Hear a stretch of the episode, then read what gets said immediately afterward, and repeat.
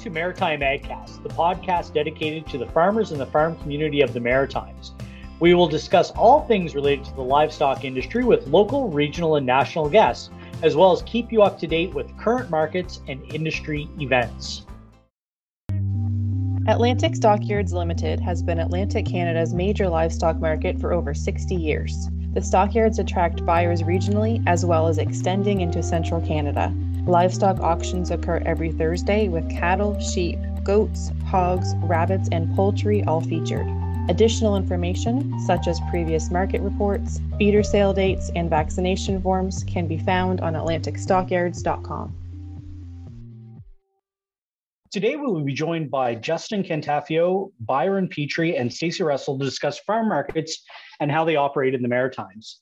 Justin is the relocalization specialist, a member of the board of directors with the Center for Local Prosperity, the co founder of the Canadian Farmers Market, and executive director of Farmers Markets of Nova Scotia, a nonprofit cooperative of over 40 farmers markets. Before his current role, Justin spent his master's degree living and working on 10 organic farms from Quebec to the Pacific Coast, helped manage Atlantic Canada's first sustainable seafood subscription program through Off the Hook community supported fishery, worked with the Ecology Action Center to spearhead a Canada wide program to promote locally sourced food in schools, universities, and hospitals, and connected small scale fishers and aquaculturists with high value markets through Halifax's Afishionado fishmongers. Byron works alongside his wife, Karina Phillips, his neighbor, Reg Phelan, their friend, Brenly Brothers, and last but not least, their son, Remy, in Prince Edward Island. Altogether, they form Sweet Pea Farm, a mixed vegetable and flower farm that has been part of the Charlottetown Farmers Market since 2015. Stacy has been the president of the Fredericton Boyce Farmers Market for the past two years.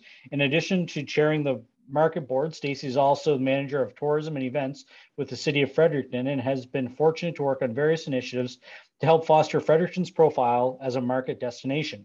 This also included the creation and management of the Garrison Night Market in downtown Fredericton and the launch of the Market Basket, an online market portal to help promote local market vendors who are selling their products online.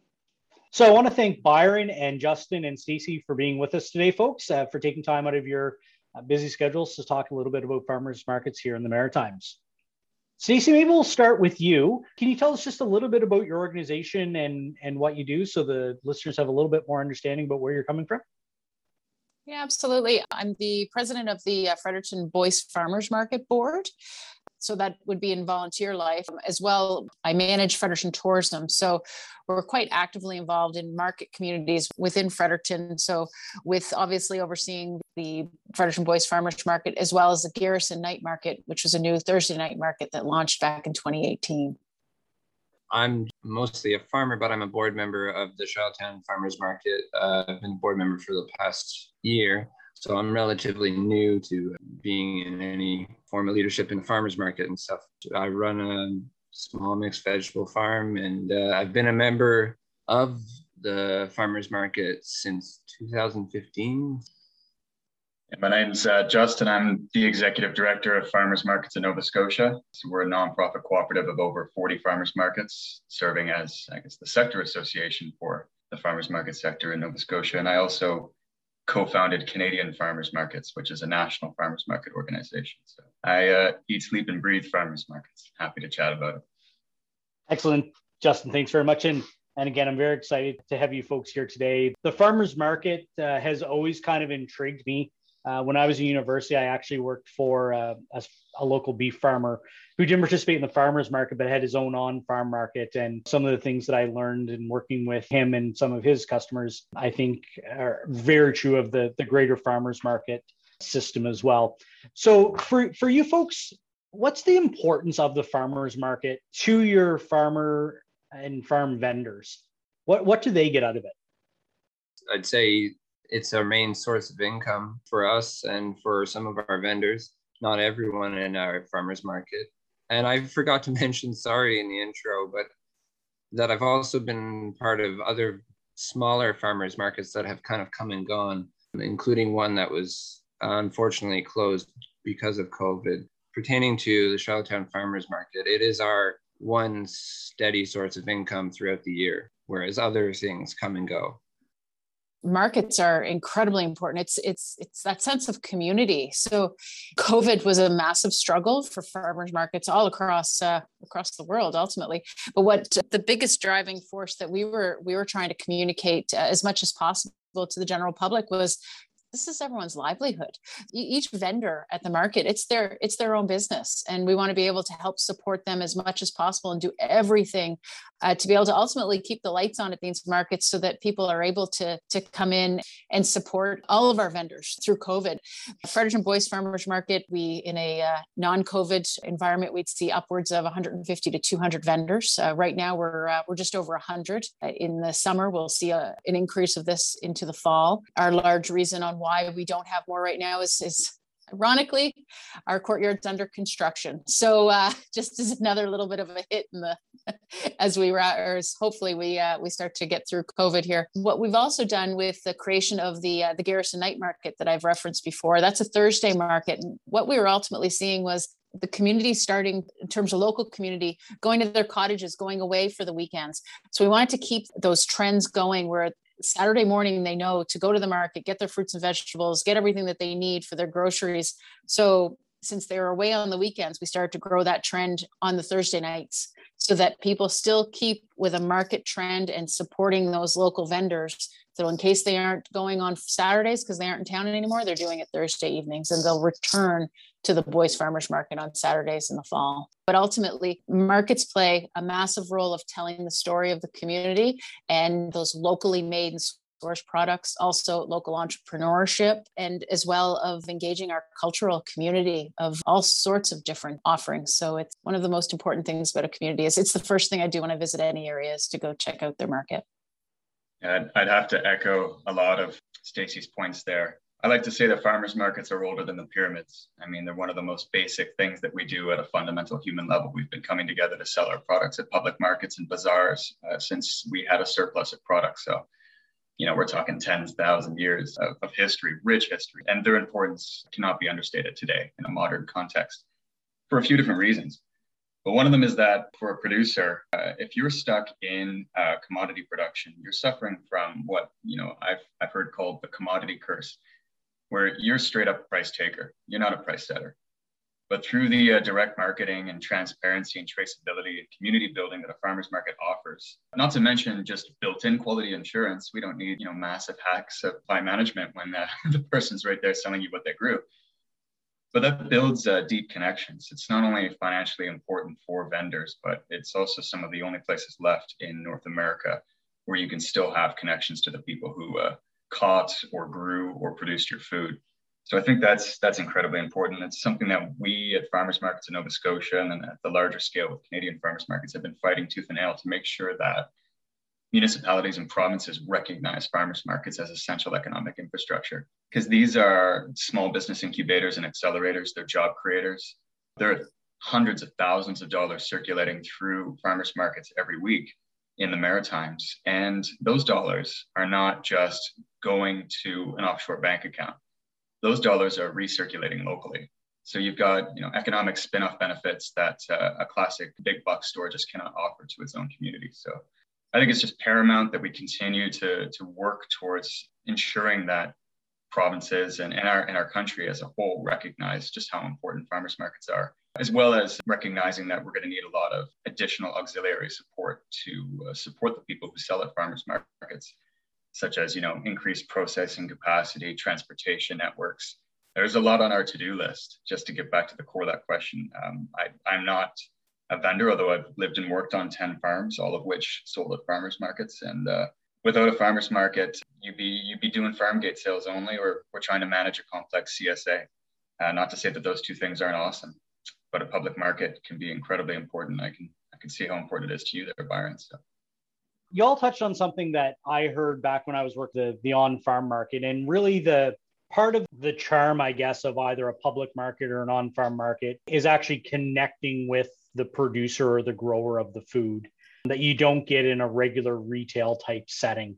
So for you folks, has that connection stayed through online? Are you seeing folks returning to your markets? Are they, you know, I'm guessing they're happy to be there after probably being away from places for a year. Can any comments on that?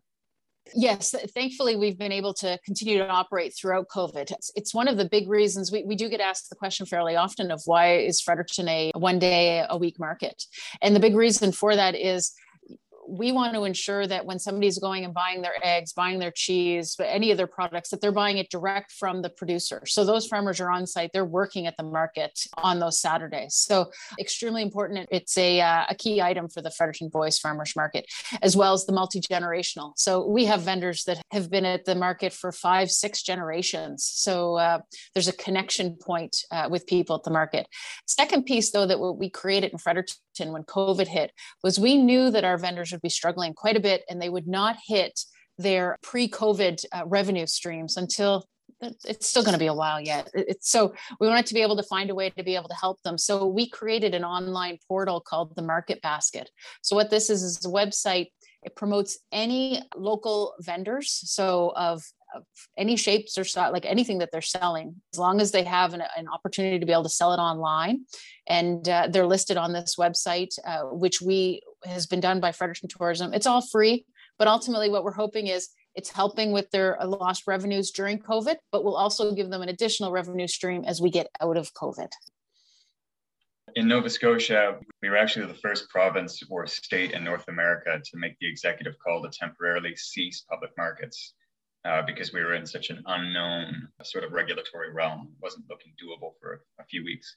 It's a devastating call to make. We shifted to online and we still sold several million dollars worth of product through our farmers markets that we help get online. And there's nothing wrong with a public market operating an online store. But at the end of the day, the essence of the public market is that community building, that transparency, that storytelling, and, and also just the way that we build the antidote to you know, mindless consumerism. There is a, a, lack of a story in the food that's coming from big box stores and a lack of feeling that you're being nourished by a community or by, by producers themselves. And I like to think that there's a ratcheting up of consumer behaviors and you can't click backwards on a ratchet. Once you firmly feel that deep connection with a producer, you have a hard time going backwards. So opening up our public markets and getting people back in there again, that's taken all sorts of wild and inventive techniques, such as different arrows and directions on the floor, putting up plexiglass and floating barriers, uh, population control and tickers. With over 40 farmers markets, there are over 40 different ways of, of managing traffic flow, but getting the markets back open was has always been our number one priority. And now safely keeping them open has been. And we've been, you know, now it was only about two weeks of not operating public markets before we were able to get them going again. And uh, you can tell that the public craves that, the public needs that. This is a, a, day and age where we don't have a lot of public institutions left, a lot of places left for people to come together and feel like they're part of something. People are growing increasingly isolated from each other and from their food. So I really think that farmers markets play just such a key role. We've, we've been fighting to make sure that regulations respect that it's been quite a wild ride uh, through COVID. I don't even know where to start. I'll be speaking mostly about the Shawtown Farmers Market. Unfortunately, I can't speak too much about uh, Summerside. It's been pretty much parallel in the situation. Yeah, going back to March, I guess, when things shut down and so on, our former manager, Bernie, and fellow vendor farmer, Jordan McPhee, had helped out to kind of put us back online because that was the option, the only option at that time. And it's pretty amazing, really. And all the volunteers and everyone else who pulled through. I mean, it was really quite a huge effort, including our current uh, market manager, Lena, who really stepped in to uh, handle all that. It's been a big learning curve. Yeah, going through hoops, trying to figure out how many people in the building at different times while we were also doing renovations in the market. I can't overstate how much the power of having those connections without the regular customers that come and support all our vendors, including myself, who support our farm. It's been amazing. They've come through. It got pretty dark at some points, I will say, just because restrictions and pandemic scares of outbreaks. But seeing uh, familiar faces, our neighbors, and so on, really, I think, got us through as a farm and different other vendors as well. Yeah, the connections are invaluable that we've made at the market. All the other business as a farm has been made really from being a face at the farmers market. That was something I didn't know when I first became a member of the at the farmers market in Charlottetown, how much that was going to be valuable just being there. So I'll be the first one to admit that I probably don't make it to the Truro Farmers Market here nearly as much as I should. It's funny, Stacy. I've got a friend in New Brunswick uh, who every Saturday morning he tweets his photo of him and his wife down at the farmers market and his cup of coffee and the other couples that they meet with and, and and pick up their groceries for the weekend or for their group dinner they're having that evening. So it is, I think, really a lot about the connection with the farmers, but the connections with friends and family and the rest of the community. It's it's almost like Justin, you said, it's the central meeting place for a lot of folks on a weekly basis. I would actually also say uh, probably just the fact too of us being a provincial capital, obviously, but uh, there's a lot of political activity that happens there in a good way, in the sense of uh, generally the local M- MLA is is sitting. He would sit at his regular table at the uh, the breakfast counter. People would come up to him. It's a first name basis of just kind of same thing with premiers walking around. It's always been the joke of you can tend to get a lot more business done casually on a Saturday morning at the Boyce than a regular workday. But also, it's the place where people proudly bring visiting friends and family. You, start your weekend at the market, and that would be in any community. If it's your local market, you want to proudly show it off. And uh, there's different stalls and, and, and locations that each person would kind of tend to, to hit through. For Fredericton, being a university city where one quarter of our population ultimately is is university students we tend to see a lot of them flocking down late mornings late saturday morning or crawling down the hill and they've got to get their orange juice and their samosas those are the two things and to a point where years ago pre my time vendors might have thought that was a problem where they're only coming and they're only buying this no no they were creating patterns so where that was what was drawing them to the market and as they then have their own families, children, etc. They make the market now a morning tradition where they're coming and they're buying other products, the fruits, their vegetables, their eggs, etc. But it all starts with that good old hungover uh, crawl down the hill to get your samosas and your orange juice. For sure. And I've only been to the Fredericton market a couple of times, but when I was there with Jeff one time, the, the samosas were the first stop. So that's uh, obviously a very popular yeah. booth for everyone. In upcoming events, the Nova Scotia cattle producers are hosting a Culling Cattle Timing and Markets webinar on October 26th at 7 p.m., featuring Bruce Andrews from Atlantic Beef Products Inc. and Dr. Trevor Lawson of Fundy Veterinarians Limited. Please register at nscattle.ca. The seventh annual Maritime Beef Conference will occur on October 29th and 30th, both in person in Moncton and virtually. Early bird registration ends September 30th. Please visit maritimebeef.ca for the schedule or to register. A Cattle Appreciation Day will be held October 30th at the Atlantic Stockyards Limited, where hamburgers and ice cream bars will be provided for lunch, courtesy of the Nova Scotia cattle producers and dairy farmers in Nova Scotia. Please watch nscattle.ca and the NSCP social media for updates for the Appreciation Day. The Sheep Industry Conference, hosted by the Sheep Producers Association of Nova Scotia, is occurring November 12th and 13th at the DeBert Hospitality Center. Registration is required in advance with the deadline of October 29th. For more information, such as the agenda and registration form, please visit nssheep.ca. The Nova Scotia cattle producers are introducing an on-farm preconditioning pilot project later this fall, where cattle preconditioning services will be available to members on farm. Please visit nscattle.ca forward slash preconditioning for more information. Upcoming Atlantic Stockyards feeder sale dates are every second Tuesday through the fall.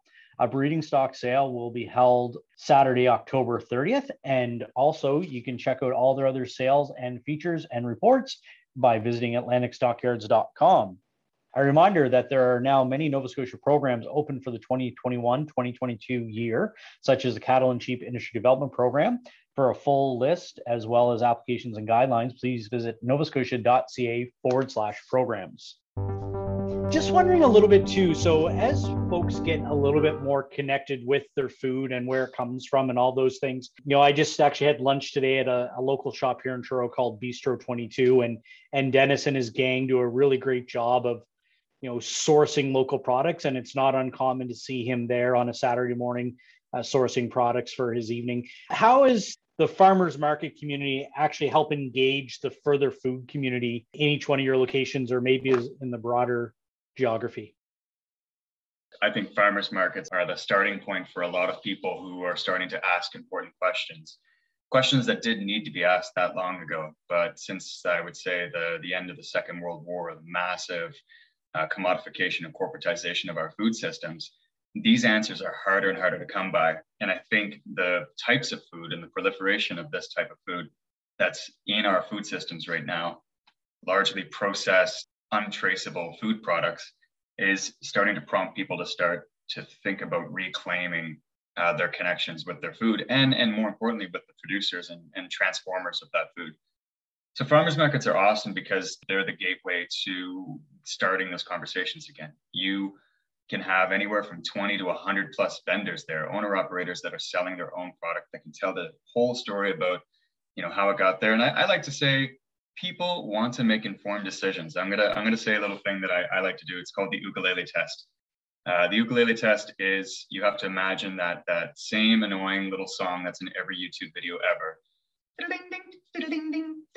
That same song, just you know it. Everybody knows it. If you've ever watched a video of puppies or somebody cooking something, that song's on. So imagine the ukulele song is on.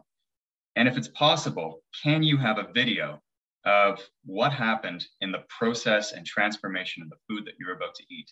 So, an entire video from field uh, or the ocean to your plate. And something passes the ukulele test if that music seamlessly blends with the video. And it fails the ukulele test if that ukulele music is a little ironic. Maybe organs should be playing.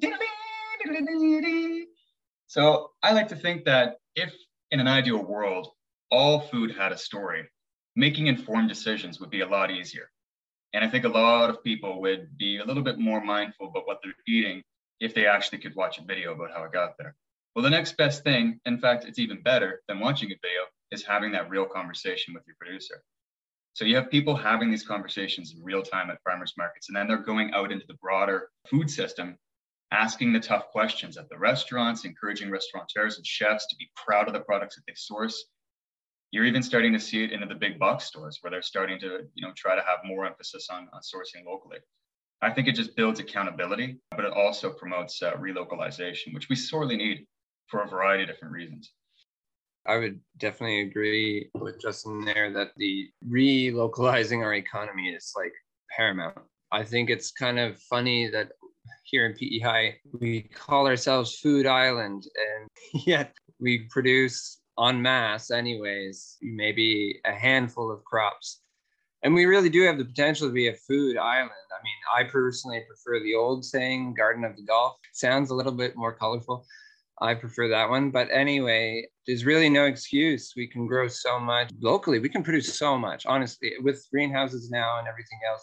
Um, there's no excuse. Didn't see a potato here from Ontario, Quebec. I always say when people are uh, asking questions about where their food's coming from. And I say, like, by all means, I'm 30 minutes east of here. You, my favorite certification is drop by the farm. Yeah, I'll show you exactly where it's grown. And most stuff, almost all of it's picked the day before. I've had, we've grown melons in the past, and you've had a ripe melon that's picked and a melon that's been artificially ripened. You'll never go back to a grocery store melon ever again.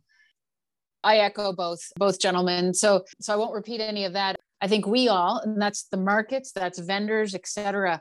We could probably do a little bit more of a better job storytelling, of really kind of informing and, and letting the community really understand that that importance and, and where are the products coming from. And, and really we experience as well in our in our own uh, artist community et cetera it's, it's always hard to talk about yourselves. So for a vendor to talk about themselves it's probably one of the most awkward things but the general public we all want to know and it, and it helps to be able to uh, to identify with that the other big item I'd say too is we're starting to see more and more uh, in Fredericton and, and, and other areas where when trying to source products from the market. So for events, so I'll, I'll use an example of uh, whether it's skating parties, different things like that. They will go to Coburn's and get the uh, cider from the market. So instead of going to uh, a grocery store and, and sourcing it that way, where possible, larger events, et cetera, are trying to support our local vendors as well and, and, and really get the, those local products. So it's something that's ingrained uh, for us where, wherever possible anything we do if we can source it locally and help tell that story about the community we that that's that's always the path we take so one of the themes you folks have brought up quite a bit here is connection uh, between the grower of the food and the consumer or purchaser of the food. Kind of leads me to my my next question. I know that there's been some question over the year, and it's around the the idea of food fraud and whether or not people that are selling the food are actually the producers of the food, or maybe they're buying wholesale.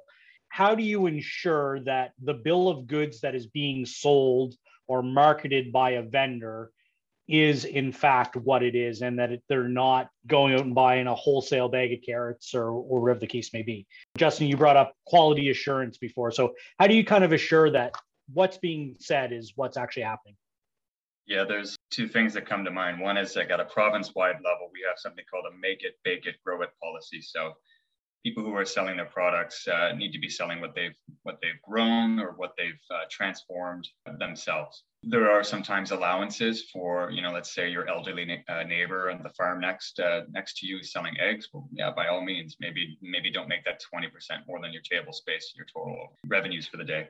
So that make it, bake it, grow it policy is clearly communicated. I think the other thing that's really important is for market managers to listen to their vendors. Vendors are the ultimate police of integrity and not in a snitching kind of way, but rather in a they know how important integrity is to the well-being of their own individual businesses. And it takes one rotten apple to spoil a lot. You've seen what's happened in California and in Ontario, for example.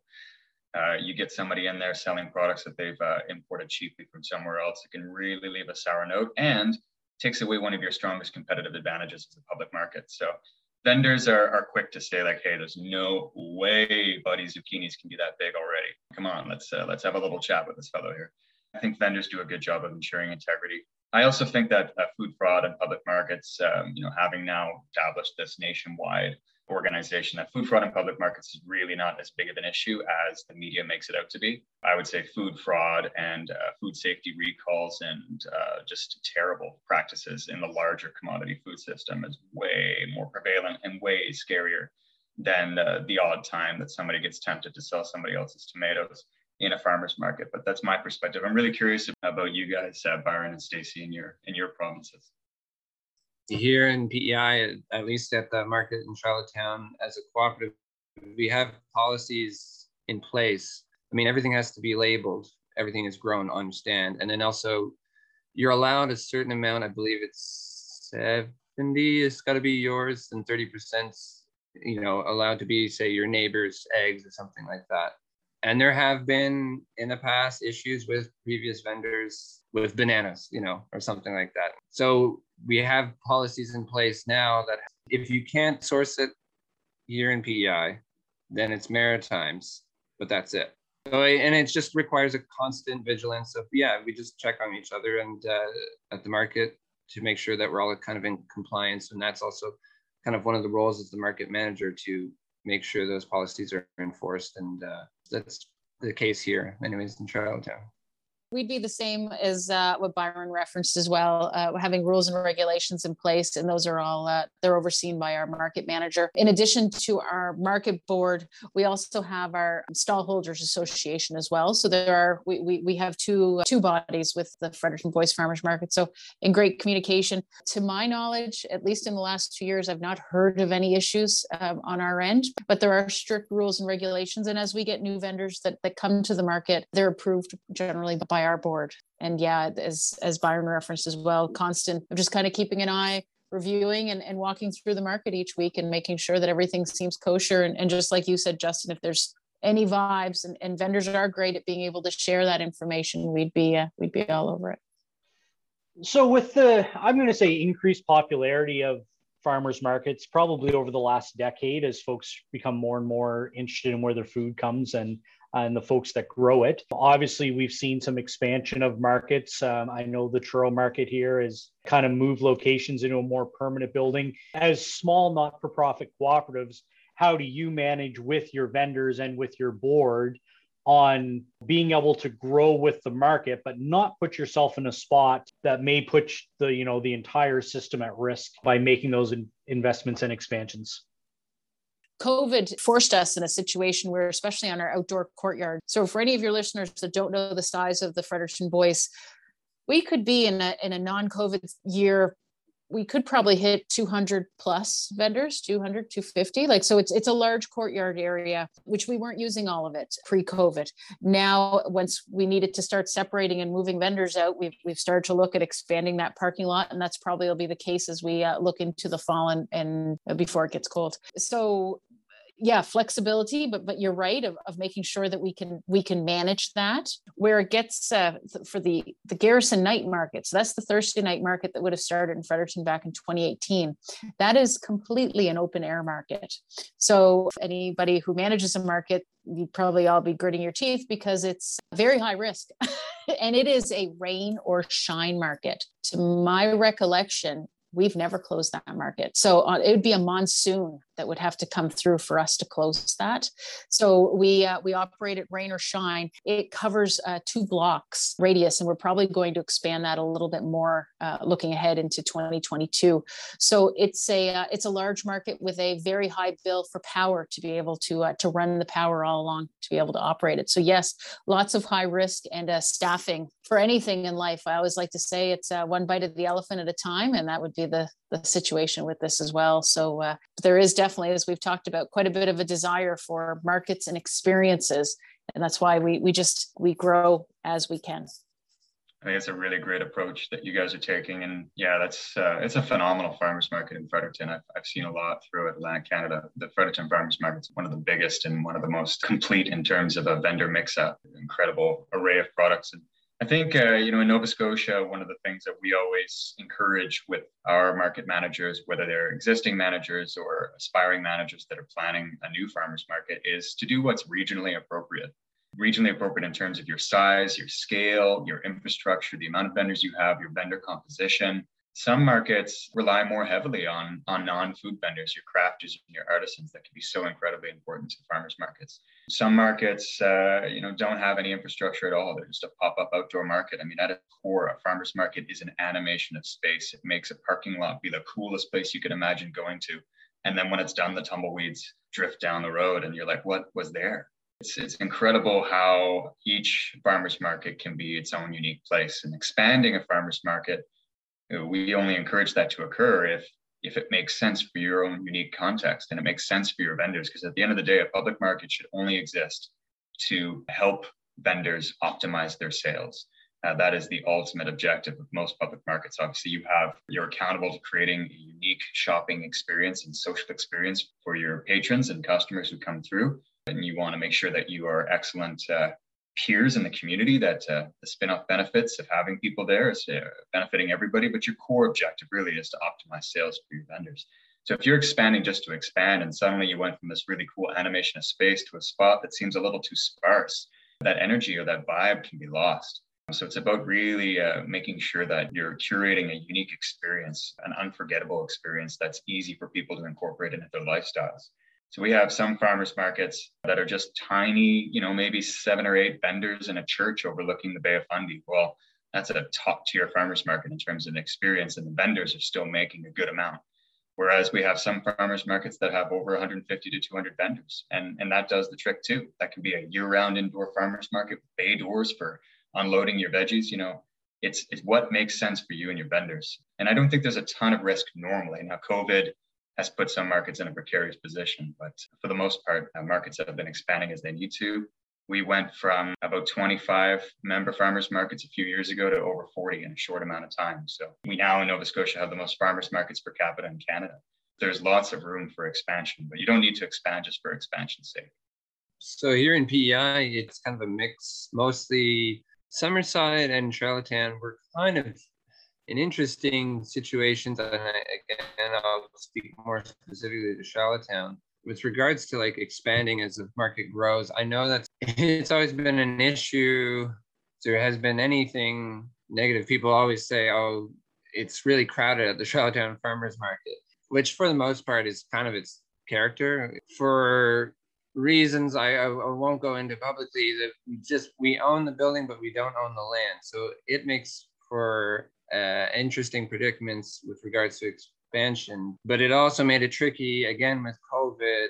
How do you separate people six feet apart? It really lowered how many people we could have in the building. It was already a very tight space to begin with. So a lot of our plans for expansion and stuff have been halted in the past couple of years because of uh, our unique situation. Um, so, anyways, for the time being, for better or for worse, we're kind of stuck where we are. But we still do have the farmers market outside in the parking lot during the summertime, and I truly appreciate those outdoor farmers markets as well. I used to be part of the one that's downtown in Charlottetown on Sundays, and that one's going great as far as I can tell. I haven't been there this year. They've now closed off the street. I, I love closed off streets to cars. I know in the fall we have Farm Day in the city, which is essentially that Sunday farmers market, but kind of a bigger one, big hurrah. And that's really before COVID, that was really like the busiest day of the whole year for everyone. And it was a great time to see the whole streets blocked off and people walking around. And so that's the case every Sunday, rain or shine. They did well for COVID. I mean, that you're out in the open. It is a bit of a windy place. I definitely had, I've chased down my own tent a couple times down the street there. And unfortunately, though, that is also was kind of the nail in the coffin for our closest market, which was in an old train station. And uh, it was cute because it had all these tiny rooms, but it was absolutely impossible to separate people six feet apart. It was already a logistical nightmare in terms of where to put vendors before, but that was really kind of unfortunately the aftermath uh, that we uh, lost that one. But despite that, now we have a market in Montague, which I'm going to this evening. So that is open. But yeah, it, COVID has been a real challenge in terms of logistics and with regards to expansion. So the outdoor markets have been doing well here in PEI, but inside we're both kind of in buildings that it's very uh, challenging to expand. I was just going to quickly chime in to Byron. We, we, we run the same challenges in Fredericton in the sense of we lease the building from the province, and we have permission to use the outside, which is a parking lot for provincial employees throughout the week. So to, it can get to be a little challenging and kind of trying to figure it all out. As with with anything in life, would encourage. I think markets there should be a collaboration within markets, kind of, and and that was happening during COVID of being able to talk and some of the challenges, et cetera. Because if if one market's hitting it, chances are there's others that that are as well. And if there's ways we can help, I, I think that that's uh, something important to look at. Here's the market report for September 17th, 2021, brought to you by Atlantic Stockyards Limited, which has been Atlantic Canada's primary auction mart for more than 60 years. In the local hog market, base price in Nova Scotia was $2.34 per kilogram, down 8.5 cents from last week. In Ontario, base price was down 8.5 cents as well from last week to 2.25 per kilogram. In the Quebec market, base price was 2.32 per kilogram, down 9.6 cents from last week. On the cattle side, Fed cattle price Atlantic beef products was $2.63 on the rail, an increase of 6 cents from the previous week. In Ontario, live steer sold for $1.58, moving down 3 cents from last week. And Quebec rail price was 270, up 2 cents from last week. Cull cattle Atlantic stockyards sold for 91 cents, an upward change of 4 cents from last week, while rail price Atlantic beef products was $1.57, up 7 cents from last week. Culls in Ontario averaged 78 cents, down 2 cents from the prior week, and 76 cents Quebec, moving down 1 cent. Good dairy bob calves between 90 and 120 pounds Atlantic stockyards averaged $108, up $24. And good dairy beef bob calves averaged $127, down $43 from last week. Meanwhile, calves in Ontario were down 1 cent to a price of $1.19 per pound. Calves in Quebec were $1.10, an increase of 9 cents per pound. Base price for lambs at Northumberland lamb is $10.70 per kilogram, and mutton sits at $6 per kilogram. 50 to 64 pound lambs at Atlantic stockyards average 236 per pound at 56 pounds, ranging from 215 to 245. In Ontario, 50 to 64 pound lambs average 286 per pound at 58 pounds, ranging from $1.75 to 330. For 65 to 79 pound lambs Atlantic stockyards, they average $2.85 per pound at 71 pounds and the same weight category in Ontario averaged 267 per pound at 72 pounds, ranging from $1.05 to 320 per pound. Ewes at Atlantic stockyards range from $145 to $255 per head. Ontario ewes averaged $1.85 at 131 pounds and range from 50 cents to 235. Make sure you check the association websites for additional pricing information. I look at especially the the Truro farmers market, which I'm most familiar with. Obviously, you know, I think the market moving into an older building that would have otherwise been torn down or demolished actually keep some of those community heritage type buildings up and standing and being put to good use rather than clearing it and putting up another parking lot. One of the other things too, I, I think is kind of interesting. You know, we've seen, especially in Nova Scotia, and I assume it's the same in PEI and New Brunswick is over the last four or five, seven years, maybe. We've seen a big expansion in the wine industry and craft brew industry and local distilling as well. So, wondering from your point of view, how you're able to integrate those vendors into your market system, the demand for those products, and even whether whether or not they can make those sales outside of the fairly highly regulated uh, liquor sales sectors here in, in the Maritimes. I think it's the same situation with with all three provinces that unfortunately we we are not currently able to sell craft beer at farmers markets. However, we can sell spirits wine and cider. So it's a challenge. It's something uh, Fredericton, we've positioned ourselves as a craft brewing capital of Atlantic Canada. We've, we have the most tap rooms per capita in uh, second to, in the country.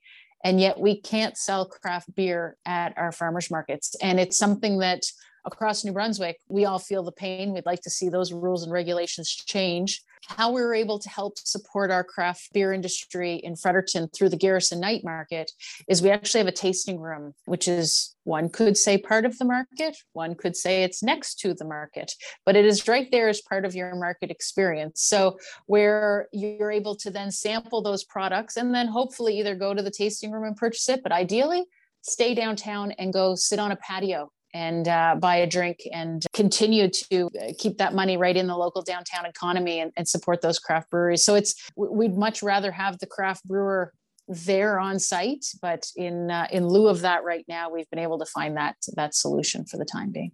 Stacey, you'll be pleased to hear that Canadian farmers markets, uh, I just finished a letter yesterday and put the pressure on the last two governments left in the whole country that uh, are not allowing all craft alcohol sales in public markets, New Brunswick being one of them. In Nova Scotia, we uh, successfully lobbied the Nova Scotia Liquor Corporation, which is a crown corp that regulates the distribution and sale of, of alcohol to allow uh, sampling of craft alcohol in farmers markets in the mid 2000s. It was quite nation leading at the time. And then by 2006 or seven, we were able to have the sale of the product. So it became the first time that you could sell this product as a craft brewer, whether you're making spirits or wine or mead, cider, beer.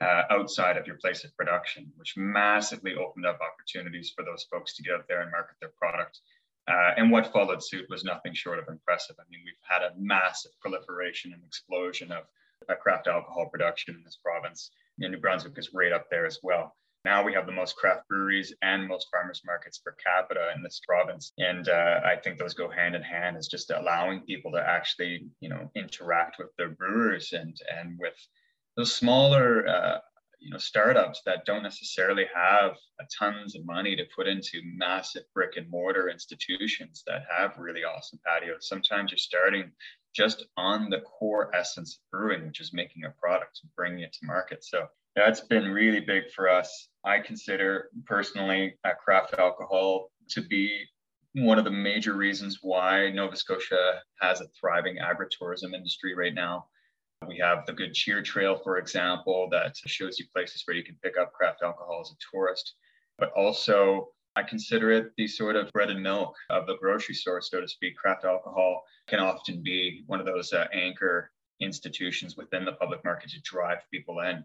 If you know that you can get your fruits, your veg, your baked goods, uh, your breakfast, and that afternoon's dockside cold beverages all in one place, you don't need to go anywhere else. And so I think that's really, really important that provincial governments recognize just how important it is to stop it. And I'm just going to put in one more interesting plug because it might be interesting to the listeners here of the podcast. But Nova Scotia is actively also campaigning and lobbying the government to allow for the sale of uh, micro cultivated cannabis in farmers markets because let's be honest, Uh, they're controlled products often sold in the same place. In Nova Scotia, you can only buy cannabis at a liquor store. We've got, you know, people with micro cultivation licenses. In many cases, they're small scale farmers who are already selling at farmers markets.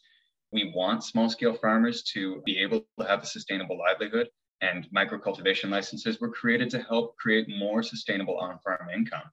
So if you can't sell that directly and instead you're you're suffering from that commodity curse, getting like a dollar per gram when you could be selling for seven plus, and actually telling your story of your unique product that's probably better than some mass-produced stuff, I think goes both ways. So, and I think it's the the taboo's gone, the stigma's over. Like cannabis and, and alcohol are are here to stay. So why not bring them into the farmers markets?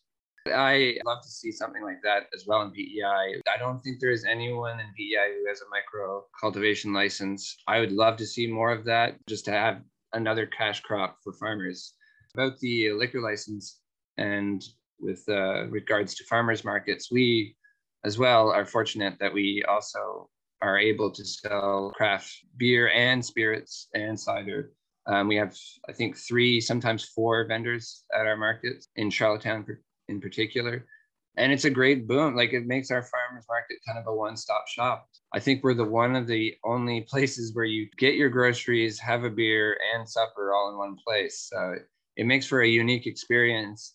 So maybe just one last quick topic as we wrap up the conversation here today. It's come up here uh, quite a few times that public markets and farmers markets are a core part of the community. They help build businesses not only within them but around them by encouraging people to shop and, and be local and support their local vendors and restaurants. As we come out of COVID here in the next still 24 months, probably, you know, how do you see farmers markets and those public markets playing a role not only in economic recovery, but sustainable economic recovery as well?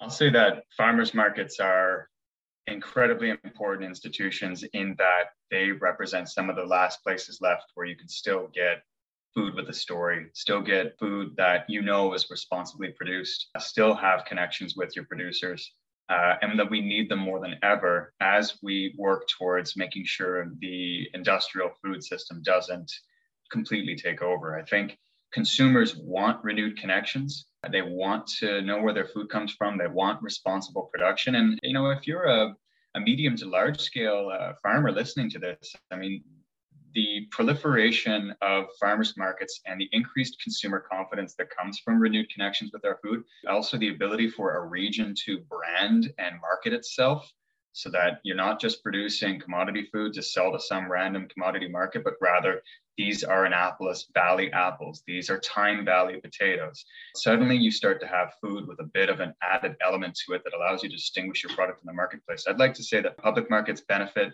small scale producers, but they also create opportunities for place based marketing for all levels so that we're not relying on an international commodity market and, and, and prices that are set in other parts of the world, that a farmer is at the whim of of some commodity price index from New England or from somewhere in Europe. We need community based economic activity more than ever. We need economic relocalization and decentralization more than ever so that our dollars, which are becoming scarcer, go to work for us when a government provides a bailout, it shouldn't be just a bailout. It should be a stimulus package. And the only way that government dollars can become a stimulus package is if you have the regionalized economic infrastructure in place for those dollars to move around and change hands and support multiple businesses. And that's exactly what public markets do. I think that we're really strategically positioned to be playing a key role moving forward.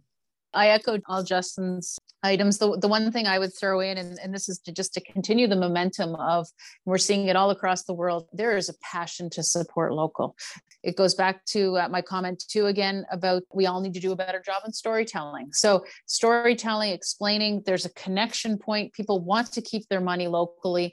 Uh, let's make it as easy as possible for them. It's short of us ultimately, and maybe that's what we need to say is stop going to Amazon, but it's, it's literally buy your products, buy everything that you possibly can locally and help support our local economy. We want to see everybody get through this and, and be with us on the other side. So uh, keep your money local wherever possible. Echo, echo those points. I'm constantly amazed when I hear multinationals talking about deregulation and free markets. And the only free market I have ever seen is at a farmer's market it's unbelievable how many businesses I have seen start from nothing at a farmer's market and grow into something.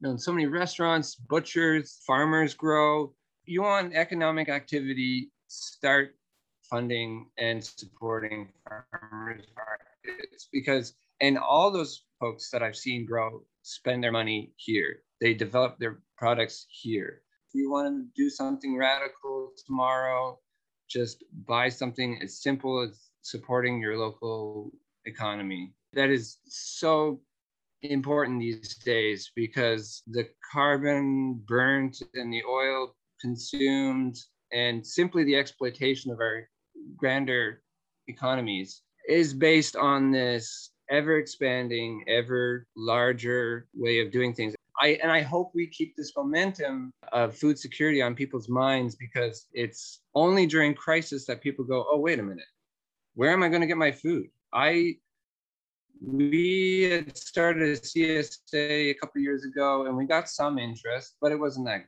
huge. We had to pivot when COVID happened and we had to go from trying to support other restaurants to starting a CSA again. And the interest we got was three times as much. And I'm seeing it again this year that there was interest and it was great. And I'm wanting to build on that. And I see our customers, our regulars at the farmers markets, they're also more aware and more supportive of what we're doing. I really would love to see, and I think Stacy's right with the storytelling. It's so key. Unfortunately, it's like not our strength, at least mine. Personally that uh, I just love to farm, and if I could just farm, that'd be the best. And it's true. We do need to tell stories because that's how people remember things. as people. That's how people take things in. It's not in throwing facts at people, even though that has shock value. Yeah, we can't be always in crisis mode or reacting. But a, a farmer's market is a great place for anyone who's concerned about what the future is or how their community is to connect with your neighbors, to connect with trying to move in a nonviolent way towards something much, much better than what we, we're existing with right now. So with that, Byron, Justin, Stacy, thank you very much. And I think restate something Justin said early on. Farmers markets and public markets were around long before the pyramids. And it sounds like with the leadership of you folks and your vendors that they'll probably be around a long time after the pyramids as well. So thank you all very much for being with us today. And we look forward to any discussions we might be able to have in the future. Thanks, Brad. Thank yeah, you, thanks so much. Thanks, everyone. Thanks. Don't want to miss any future episodes? Subscribe to a Maritime AgCast today through Anchor, Apple Podcasts, Google Podcasts, Spotify, or your other favorite podcast platform. This concludes another episode of Maritime AgCast. We would like to thank our producer, the Agri Commodity Management Association, Director Ashley, as well as Matt Widehour and Micah Dahl Anderson of archesaudio.com for providing the music you heard during this episode. Until next time, happy farming and keep feeding the Maritimes.